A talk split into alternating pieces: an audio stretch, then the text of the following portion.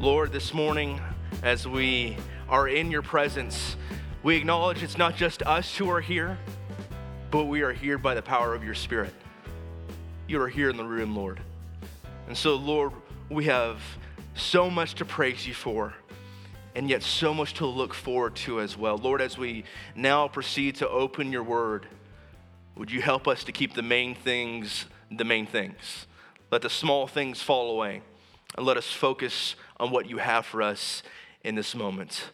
Lord, we are here. We are your servants. We are here to obey what you have for us. We pray these things in your name. Amen. Amen.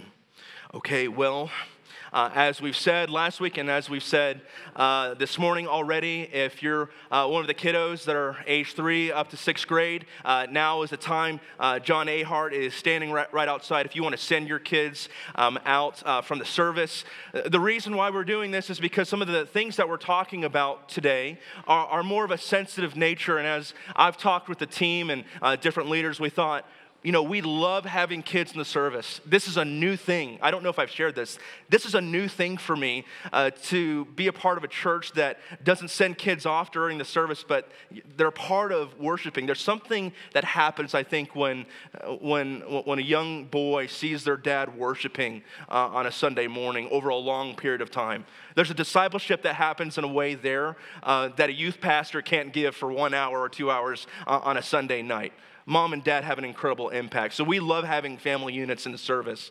Uh, but we thought we want to be able to preserve um, the innocence of our, our, kids. And so we assume that if you're in here uh, right now, it's because mom and dad said, we, we want you here for this. So uh, let's go ahead. We have uh, much to do uh, right now. And it's always so little time. So uh, let's go Philippians 1 27 through 30. That's where we're at this morning. I'm just going to read it, okay? Philippians 1 27, the last bit of chapter 1 that we've been walking through together. Okay, here we go. Paul says, Only let your manner of life be worthy of the gospel of Christ, so that whether I come to see you or I'm absent, I may hear of you that you are standing firm in one spirit, one mind, striving side by side for the faith of the gospel, and not being frightened in anything by your opponents this is a clear sign to them of their destruction, but of your salvation, and that from God. Verse 29 For it has been granted to you, for the sake of Christ, that you should not only believe, but also suffer for his sake. Engaged in the same conflict that you saw I had, and you now hear that I still have up until this point, what we've been doing as we've been walking through Philippians over the last month and a half is Paul, this is a letter, right? Paul has been saying, Well, hello, I hope you're doing well.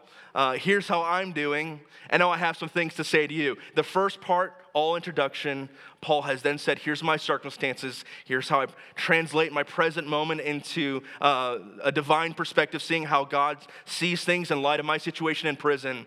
And now, as I look to the future, I have some things I want to say to you. So, we have now entered into the beating heart of the letter of the church to the church in Philippi. So, if you're someone who likes to underline, highlight, star, whatever, uh, you ought to highlight that first statement in there uh, of verse 27.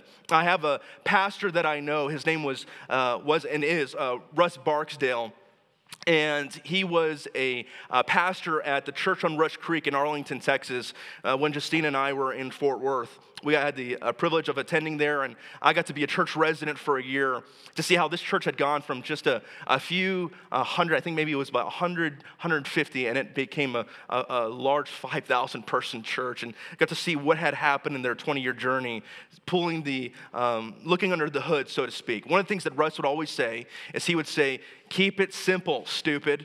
Keep it simple, stupid. And he wasn't saying that, I don't think he was saying that to everybody else. I think he was saying that to himself. Uh, but the idea was that you would keep the main thing the main thing. That you would prioritize what is most important when you are when you're in a, in a large church. There's so many good things that you can do at the expense of the best thing. And, and I have tried since I've been here, the staff has heard me say that we, we got to keep it simple. What is the main thing? And I think you can also have that mindset when we approach Scripture and approach the Christian life. What's the main thing? I think that main thing is verse 27 when he says, Only let your manner of life be worthy of the gospel of Christ. That line is going to take us all the way through the next three weeks. And so here's what we're going to do. We're going to look this week at how God has called his church to be unified in the midst of outside opposition. Next week, we're going to look at how he's called the church to be unified uh, despite the fact that there may come division from within. And how do we be unified? He says, I want you to have humility and look no further than the example of Jesus Christ.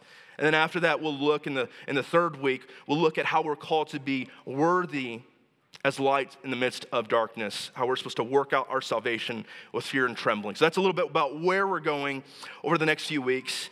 And I don't think, as I've been talking with the elders, you know, I don't think it's by any accident that the Lord has us looking at these passages right in advance of our October 23rd annual meeting. I don't think it's any mistake that the Lord has us looking at passages that have to talk about unity right as we're in the middle of a new season uh, here in the life of Bethesda. If I was the devil, and you got to be careful not to play devil, devil's advocate too much because you can become him uh, yourself. But if I was the devil, I would want to bring disunity into God's church right now. This is a great moment to do it. But we have God's word that gives us the ability to stand firm. And that's what we're going to do today. And so he begins by saying, Only let your manner of life be worthy of the gospel of Christ. Um, I have to be honest with you. Um, I, am trying to be a student of the book, and so humor me for just a minute here. The word that Paul uses to say worthy, there's a particular Greek word that he has in mind. Well, one thing that I know, um, knowing Greek for the pastor is like wearing underwear. Everybody's glad that you have it, but nobody wants to see it. But I would ask that you just, just hear what I'm going to say here. Because the word Paul uses, he says, axios politeuesthe. And the reason he says, I want you to live not just worthily, but really what he's saying is as worthy citizens, is because he has a greater kingdom in mind. So it's not just worthy, but worthy as citizens. Now, why is that important? I think you understand what Paul's doing only if you understand the city of Philippi itself. We've said so much about how uh, Paul got to Philippi, his circumstances, but we haven't talked about the city itself. 400 years before Paul shows up on the scene, uh, Philip of Macedon, who is known as, uh, amongst other things, as being the, the father of one Alexander the Great, the great Greek conqueror who conquered the entire world at one time, uh, he calls the city after his own name. And so it becomes a, a, a Greek uh, colony, a Greek environment.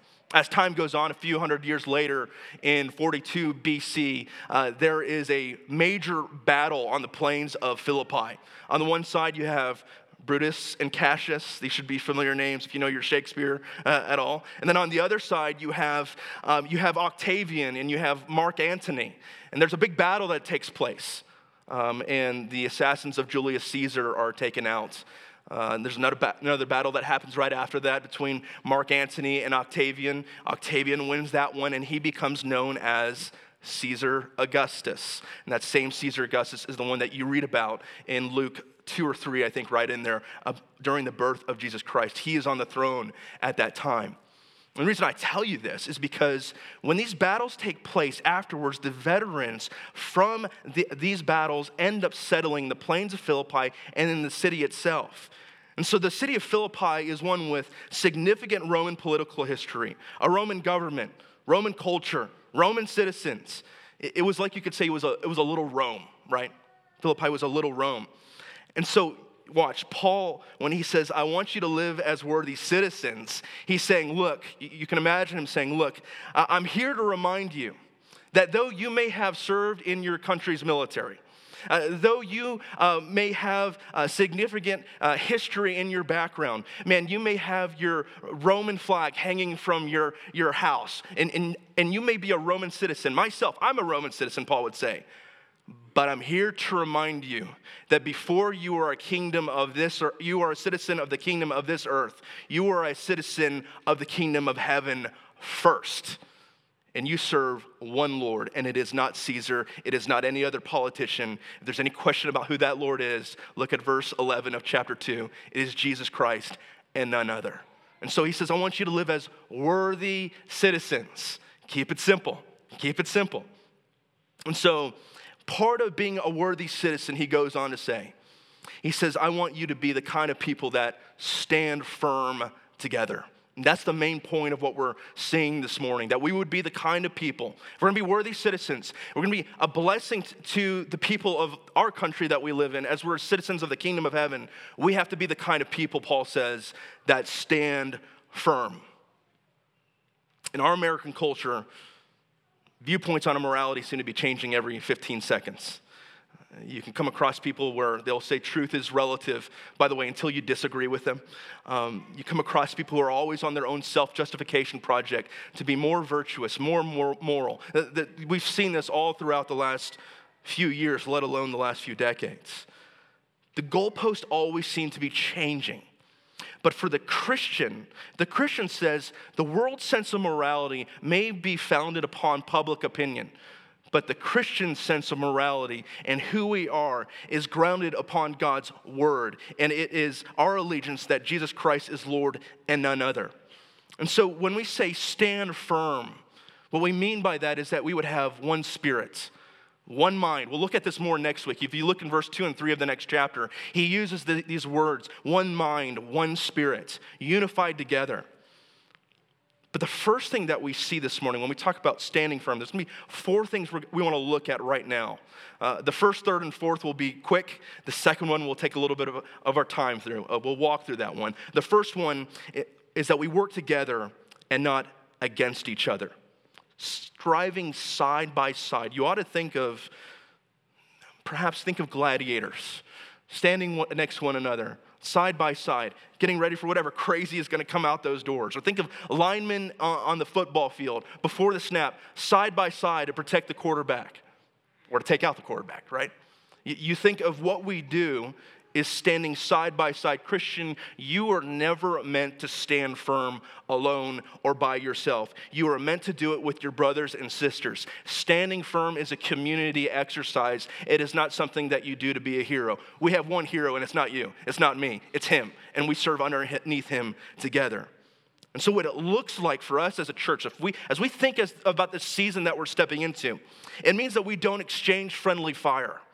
It means we serve one Lord against a common enemy, and it's nobody else in this room.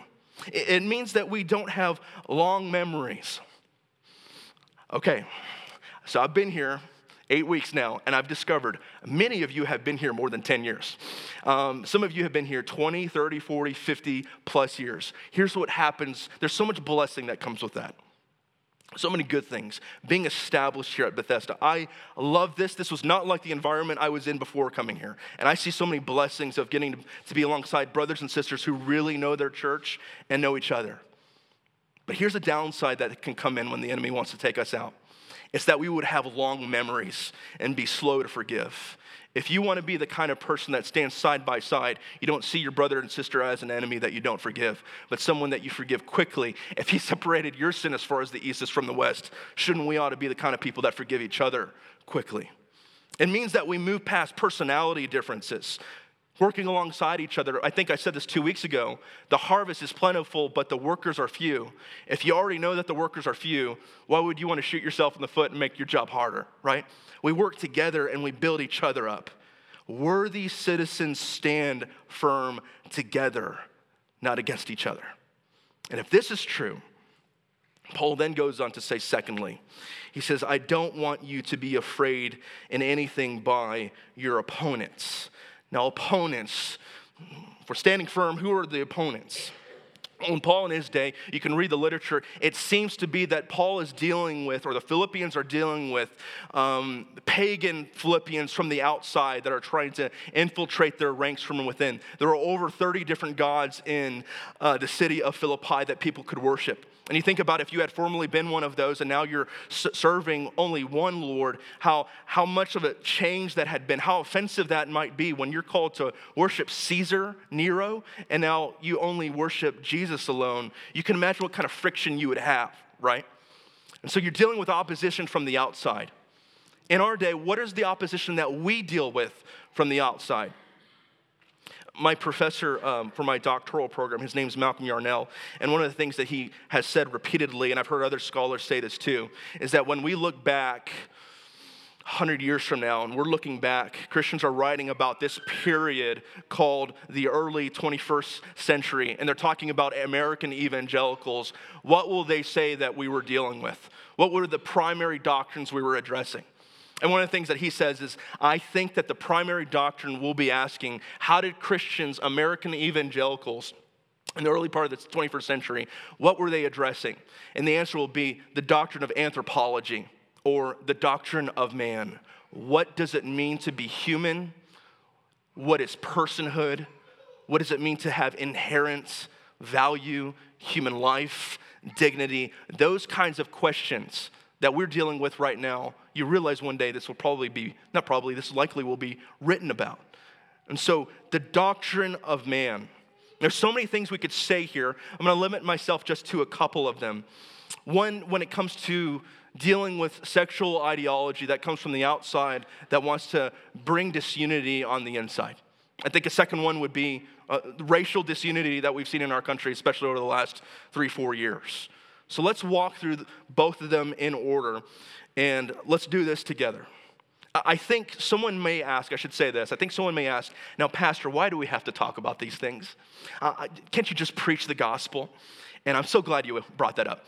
Um, what I would want to say to you is I think of the words of Spurgeon, who said, A preacher is supposed to have his Bible in one hand and have his newspaper in the other, so that he would know what's going on in the life of his people, but he would also be able to address it with the rock solid Word of God.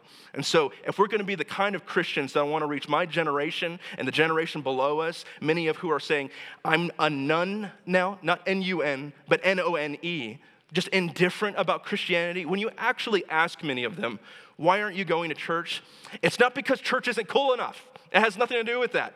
It has to do with the fact that church doesn't mean anything to me. I'm indifferent to it. What relevancy does it have for my life? What if we were the kind of people that said, we believe that the gospel, have we been saying this? Yes, we have. That the gospel is capable of speaking into every single issue that we deal with, both, both personally and in our culture as well. Let's demonstrate how this is so. Sexuality. You know, for me, when I was I didn't have to deal with this stuff until I was probably in my late teens, early 20s. I think the question of transgenderism hasn't been really something until the last five years. And things have really begun to speed up, right, since the Oberg- Obergefell uh, versus Hodges decision in 2015 legalizing same sex marriage. We've seen just a rapid change in our culture. Many of us haven't had to deal with these questions until they were well into adulthood. But for some of us who are in high school, middle school, elementary school, they're feeling the brunt of this because they're dealing with it right in the classroom. And if you don't believe me, I know some educators that you can talk to about this. I do not know why God, in His sovereignty, if you fit in that grade school uh, age, I don't know why God, in His sovereignty, said you would be the generation to have to walk through it. But I, what I want you to know, if you're a kiddo in this room, you're here, I want you to know that God loves you and that your church stands behind you as you enter into this fall season. Unfortunately, this discussion I really think gets described by what Christians are against instead of what they're for. Can we take a moment just to remind ourselves of the obvious things? You don't have to turn there, but let me just read it for you. Genesis 1:27 says this: God created man in his own image.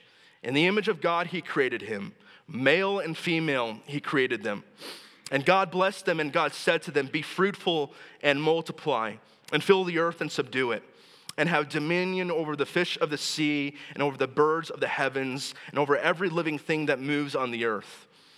And after creating humanity, further on, scripture tells us, and God saw everything that he had made, and behold, it was very good.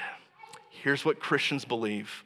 When you read that passage that says, God created man in his image, in the image of God, he made them, male and female, he created them. Here's some key takeaways that we can remind ourselves of the obvious. One, God has created not only men, but also women with complete dignity, human worth, and in the image of God. That may seem obvious to you, but this is a, this is a distinct tenets of the Christian faith that on the first page of the Bible, we are told it's not just men, but also women. Where in other cultures, women are part of the furniture second rate. in God's economy, it is the male Adam and it is the female Adam who are both made in the image of God to be his image bearers, his representatives on earth. Men and women are both created. That's what God gives. But secondly, you know, it's men and women. So he gives two sexes. This is what God has given men and women, male and female, to be able to complement one another. And then we're also told that men and women, when they come together, they fulfill what's called the creation mandate to be fruitful and multiply, to fill the earth and subdue it. And so they're supposed to reign over the earth as God's representatives, but also they're to be fruitful and multiply. And so in our culture, when we talk about sexual intimacy, it seems to be something that is only talked about when it comes to pleasure. But you read your Bible, it is that. See Song of Solomon. One day we'll get to that. Um, but right now, see that it has to do with the beautiful act of creating life. That's what God has given man and woman, two sexes to create life. And He said it was very good. Now, I'm trying to remember. Um, what context is that all supposed to happen in? What does he say in the second chapter? Oh, yeah, he says, Therefore, a man shall leave his father and mother and hold fast to his wife, and the two shall become one flesh. The first institu- institution God makes is not the church, it's definitely not government, it is marriage. And so when you read the first two chapters of your Bible, which I, by the way, believe, just so you, just so you know where I'm at on this, that I see it as being history and not myth. I, and I believe that because the guy who resurrected from the dead believed that. And I also believe that because I don't know how you read Romans 5 that talks about the first Adam who was fallen and then the second Adam, Jesus Christ, who gets it right, unless you see both as being historical figures. You don't see this as being historical, you mess with Romans 5. We'll talk about that another time. But God looks at all of this and he says it is very good.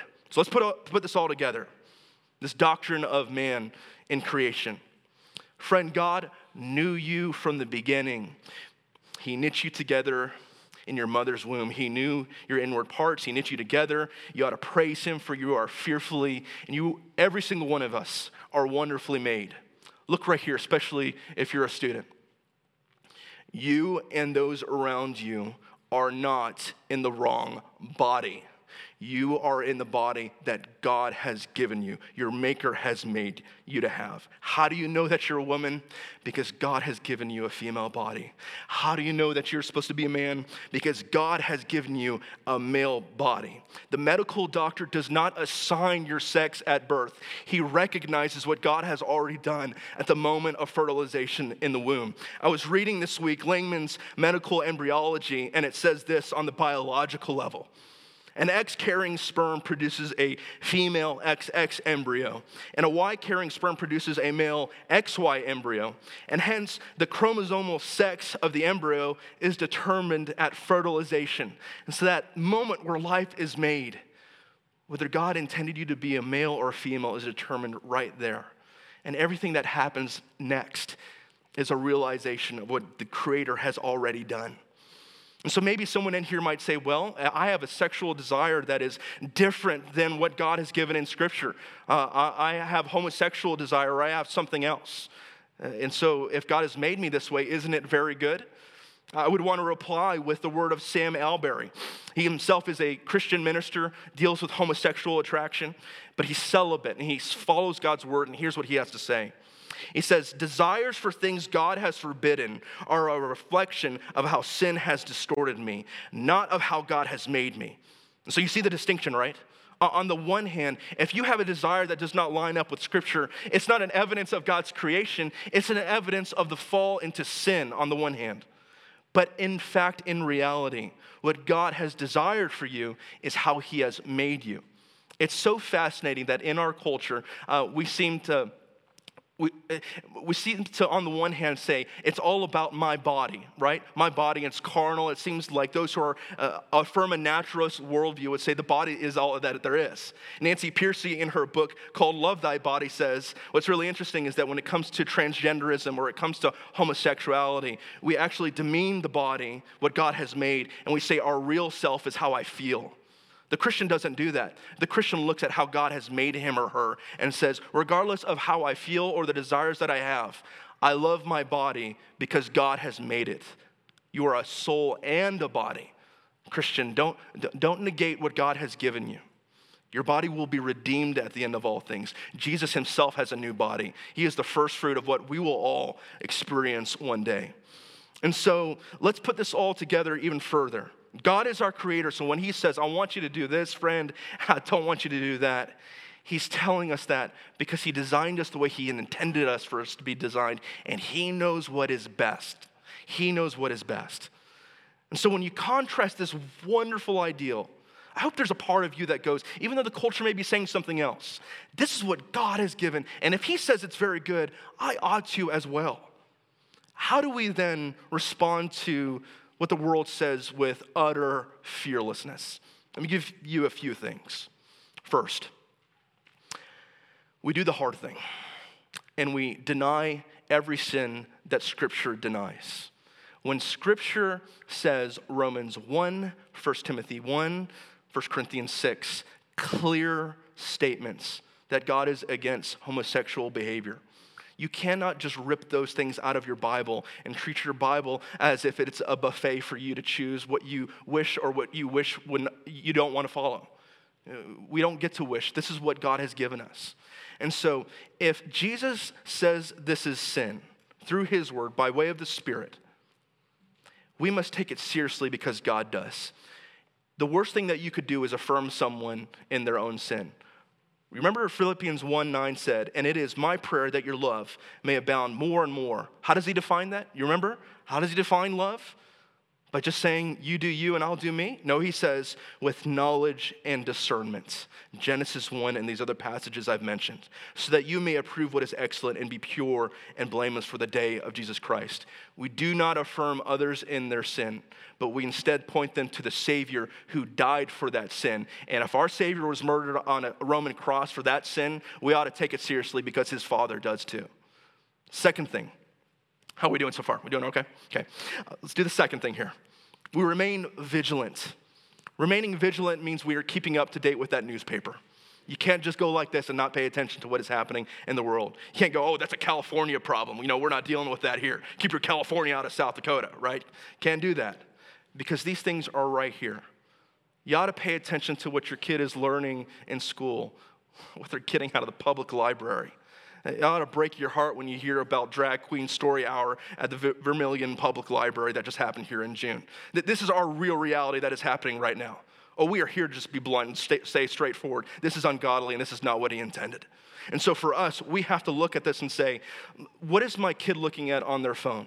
I don't live in fear, but I remain vigilant for the sake of the next generation and for my kids. I mourn what is happening. I, I then don't stop there, though. I get good books. I, I, get Nancy Pearcey's Love Thy Body. Have it on the shelf right outside. You can look at it. Other resources we can give to you.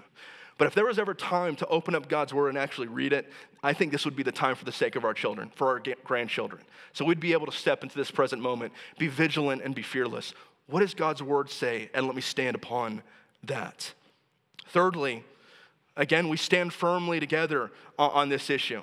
And so, if you're in high school, middle school, or if you are in elementary school, you may be you may be eight years old, nine years old, 10 years old. But you can be able to know with the confidence of what God's word says and the backing of your church. You can say, Friend, I know you believe that, but that's not what my Creator says, and that's not what my church believes. Let me say that one more time. It's not what my Creator says, and that's not what my church believes.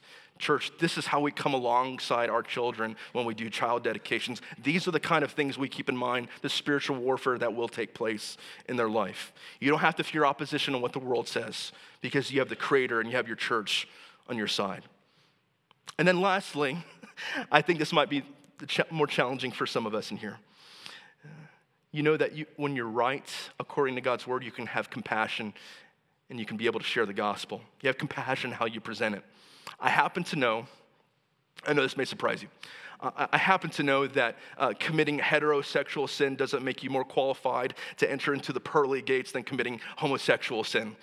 All sin is equal at the foot of the cross. Uh, the church member who is a gossip like you wouldn't believe is in just as much need of a savior as a person who deals with homosexual attraction.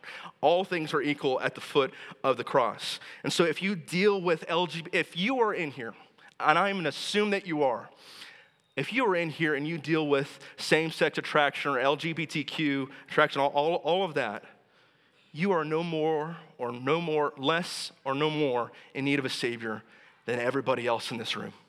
All sin is equal.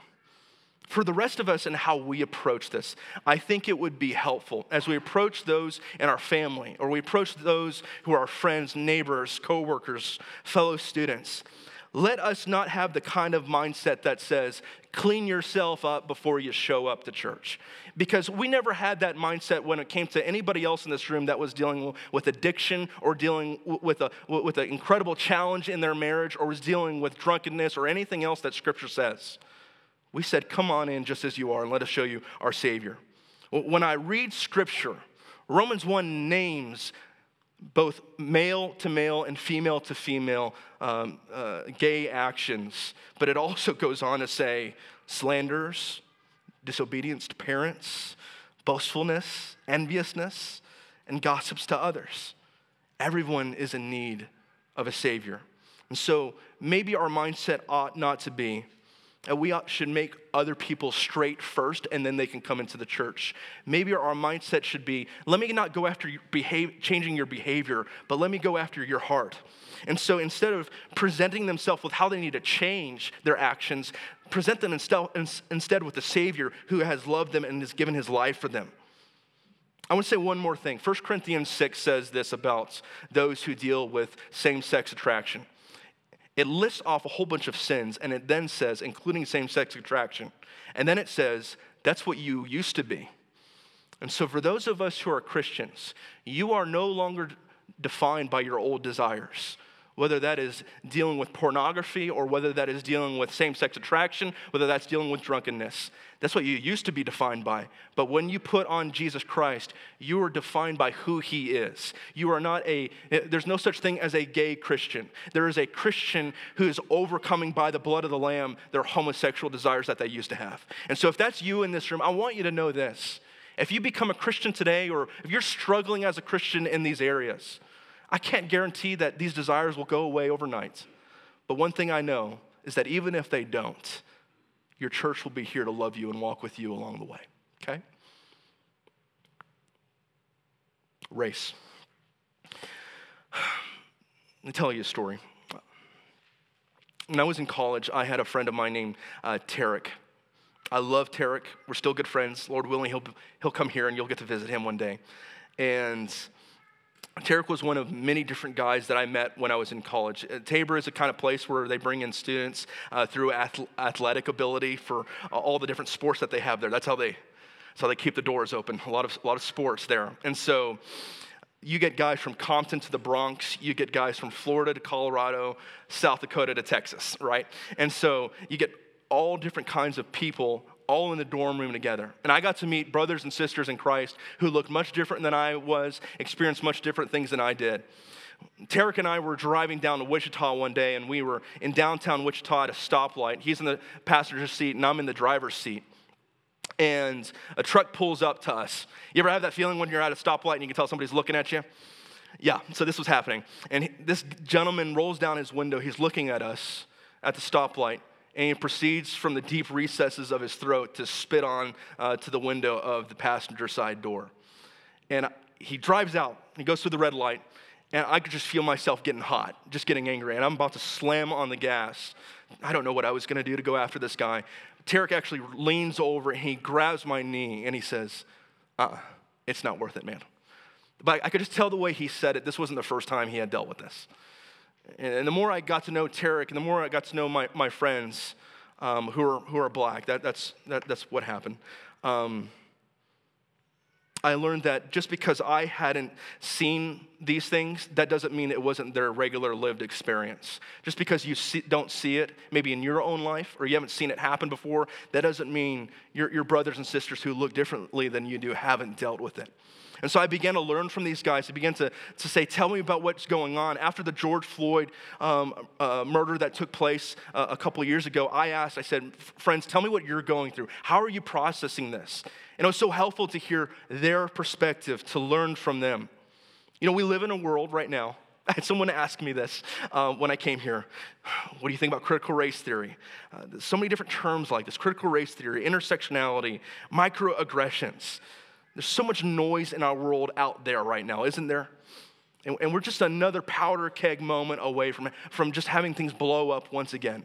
The reason why we deal with this stuff in church is because it's better to deal with it right now and advance before things happen so that we don't get our discipleship from Fox News or CNN. We get it from the Word of God first and foremost. And so when we read God's Word, here's what you see in Revelation 7 about how all of these things will be overcome. In Revelation 7, it says, After this I looked, and behold, a great multitude that no one can number from every nation, from all tribes and peoples and languages, standing before the throne and before the Lamb, clothed in white robes, with palm branches in their hands. And they were crying out with a loud voice, and they said, Can you picture this? Just picture all different people groups saying this. Salvation belongs to our God who sits on the throne and to the Lamb. I read this every once in a while and I think, I can't wait for that moment to happen when there's no more strife, there's no more bitterness, there's not no, no more new terms for us to try to figure out. There's going to be an ease to loving one another because we'll be in the presence of the King of Kings and of the Lord of Lords. I cannot wait for that. I don't know how you feel, but I hope that you would as well. It's true that our brothers and sisters who look differently than us, whether they're black, Hispanic, Korean, white, whoever you are, whatever you are, not only was your sex determined at fertilization, but same thing when it comes to who you were going to be, what tribe, what you were going to look like, all of those things. You were made in the image of God too. You were knit together in your mother's womb. It applies to this as well. You were fearfully and wonderfully made. The wonderful diversity of God's church is a blessing and it is not a hindrance. Let's apply this. What if the next time that we hear about something crazy happening on the news, opposition from outside, our reaction wouldn't be, oh man, another thing happened. Of course, that's what those people do. Of course, that's what happens when this happens. But instead, we would go, uh uh-uh, uh, we are not gonna let that come in here. And so I'm more concerned, not so much even about how the world's falling apart, but I instead am going to say, I wonder how my friend at church who looks differently than I do, I wonder how they're processing through this. Let me go pray for them. Let me call them up. Let me see how they're doing. When we seek unity amongst ourselves according to the blessed differences that God has made, the tapestry that He has given here, we can stand firm together despite how a world outside is confused when it comes to sexuality and, cl- and confused when it comes to racism. But instead, for us, when we see what God has given according to His word, we can say, we will stand firm, all of us together, on all of these issues. And we're only naming two of them today.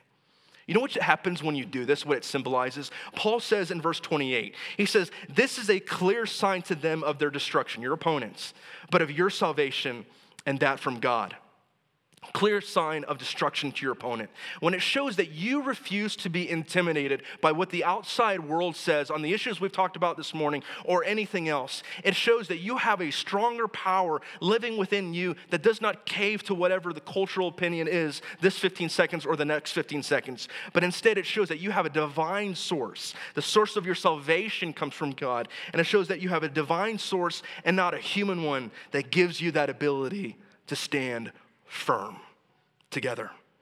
Lastly, verse 29 through 30. Let me read. It says this For it has been granted to you that for the sake of Christ, you should not only believe in him, but also suffer for his sake. Engaged in the same conflict that you saw I had, and you now hear that I still have. Isn't it so odd that Paul would say, It's been granted to you that you would suffer? It sounds kind of morbid, doesn't it? Why would he say something like that? It only sounds morbid until you remember passages like Acts 5, where the disciples were imprisoned, they're arrested, imprisoned, interrogated, beaten, set free. And then the passage says, and then they left the presence of the council, rejoicing that they were counted worthy to suffer dishonor for the name. Christians don't go looking for suffering, but when it does happen, they count it joy because they are being identified with the same suffering that their Savior went through already as he took up his cross for them. We have to be honest, I think, about our own context, however. The truth is, most of us in this room are not being persecuted for our faith. Maybe some of us are, are dealing with hardship. Maybe, maybe you, have dealt with your rights being taken away in, in certain ways, but if you've read Nik Ripken's book, I know some of you have been telling me about what you've read. That is what, what we deal with does not compare to those kinds of things. What our brothers and sisters deal with all throughout the world. So maybe, maybe if you feel, and I've come across people like this before, who say, I deal with persecution, and I go, maybe you're just a jerk. Possibly. Maybe it's possible you're just not a nice person and always looking for a fight. Okay? Christians, you're laughing because you, you've seen that happen, right? And so Christians don't go looking for fights. But when Christians stand firm out of necessity to the faithfulness of God's word, and maybe if God allows it, for us to deal with hardship and challenges, we, we then become the kind of people that say, So be it, Lord. If this is what you will, I'm here to stand firm. So, in a world that is changing its opinions, always, we get to be the kind of people that stand in the timeless truth of God's word with boldness together. The world may be divided, but I have good news. In the end of all things, the church will not be divided because the gates of hell will not prevail against her. And that's what it means along the way when we look forward to that moment where we will all come together. We get to be the kind of people in the present that stand firm together. Let's pray.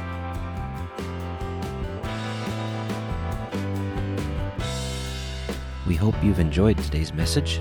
If you would like to know more about Bethesda Church, you can check us out on the web by going to our website, which is bethesdamb.org. That's Bethesda, M as in Mary, B as in boy.org. Or check us out on Facebook by searching for Bethesda Church of Huron. Have a blessed day.